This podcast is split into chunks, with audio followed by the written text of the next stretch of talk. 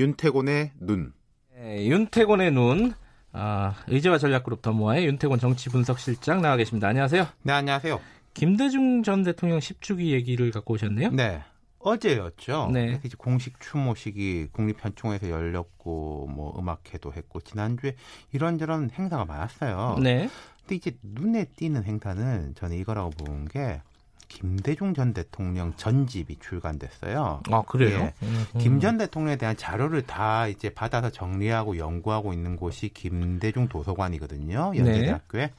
김대중 도서관이 전집 발간하면서 김대중 전집 30권. 어우, 30권이나 돼요? 예. 야. 10권은 이미 이제 일부가 발간이 됐어요. 음흠. 그리고 이 20권이 추가로 발간된 건데 김 전 대통령이 직접 말하고 쓴 텍스트 중에 완결된 형태로 존재하는 총 3,265건의 사료를 편집 정리했다.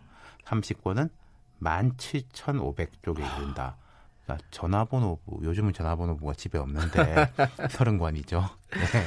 아, 이거 진짜 방대하네요. 김 전 대통령이 실제 정치를 시작한 게 한 20대 후반 정도부터일 거예요. 예. 그러니까 50여 년 이상을 정치인으로 살았고 대선에 네 번 도전했고 투옥. 망명 뭐 음. 여러 가지를 거쳤으니까 정말로 또 이런 걸 겪은 사람 중에 또 자기가 기록을 꼼꼼하게 한 거 두 가지에 중첩된 거죠. 그러니까 음. 이런 방대한 전집이 나올 수 있는 거고요. 어제 또 10주기 추모식 보니까 뭐 사실 보수 진보 여야 다 참석했더라고요. 그렇죠. 김대중 전 대통령 하면은 수평적 정권 교체의 첫 주인공이고 한국의 대표적 진보 정치인인데 요즘만 봐도 보수 쪽에서 오히려 현 정부에 대해서 김대중만큼만 좀 해라 뭐 이러지 않습니까?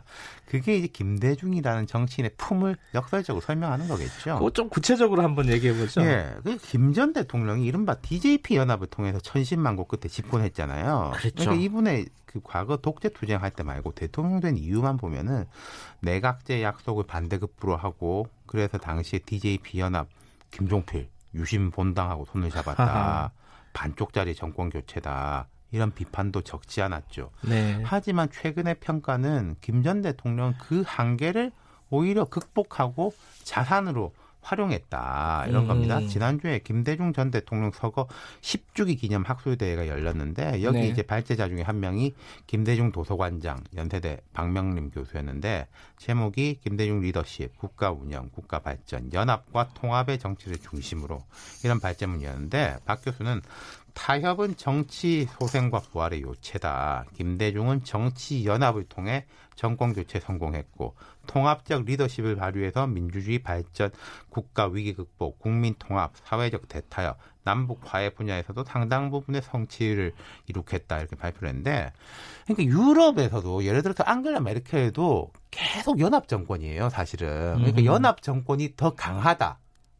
그러니까 누가 독자적으로 집권하는 것보다 연합 정권이 실은 더 강할 수 있다라는 게 최근에 뭐 거의 정설이나 다름이 없는데 김대중 전 대통령이 이미 20몇 년 전에 그랬다는 거죠. 자 보십시오. DJP 연합 등 이제 보수 진영과 힘을 합한 게 IMF 이후의 위기 극복이나 여러 정치적 저- 전진에 도움이 됐다. 그러니까. 진보 진영에는 좀 다소간의 양보를 요구할 수도 있고 네. 보수 진영에 대해 가지고는 좀 의구심을 줄일 수도 있고 따라올 수 있게 만드는 그런 음, 발 자취가 됐다. 제가 어제 뭐 추모식에 여야가 다 참석했다고 네. 했는데 여야가 다 한 말씩 했습니다. 그러니까 이게 참 재밌어요. 그러니까 어제 추도식에는 국회의장, 국무총리, 여야 당 대표 다 참석했는데 먼저 이제 문희상 의장은 김 전 대통령은 김대중 오부치 선언을 통해 양국 관계 해법과 미래 비전을 제시했다.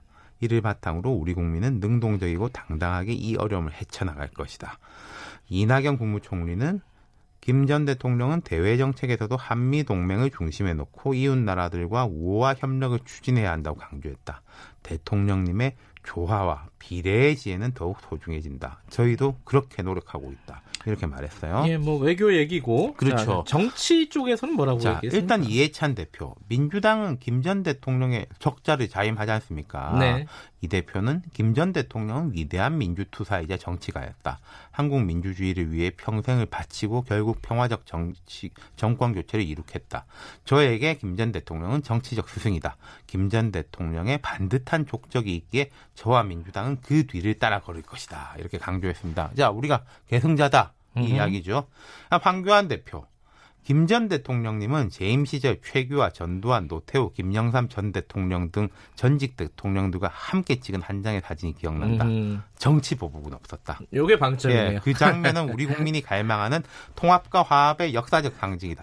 어. 두 사람 말이 다 틀린 말은 아니에요. 그럼요. 근데 이제 네. 각각 강- 강조하는 부분이 다르죠. 예. 그 뒤에 다른 사람들도 재밌습니다.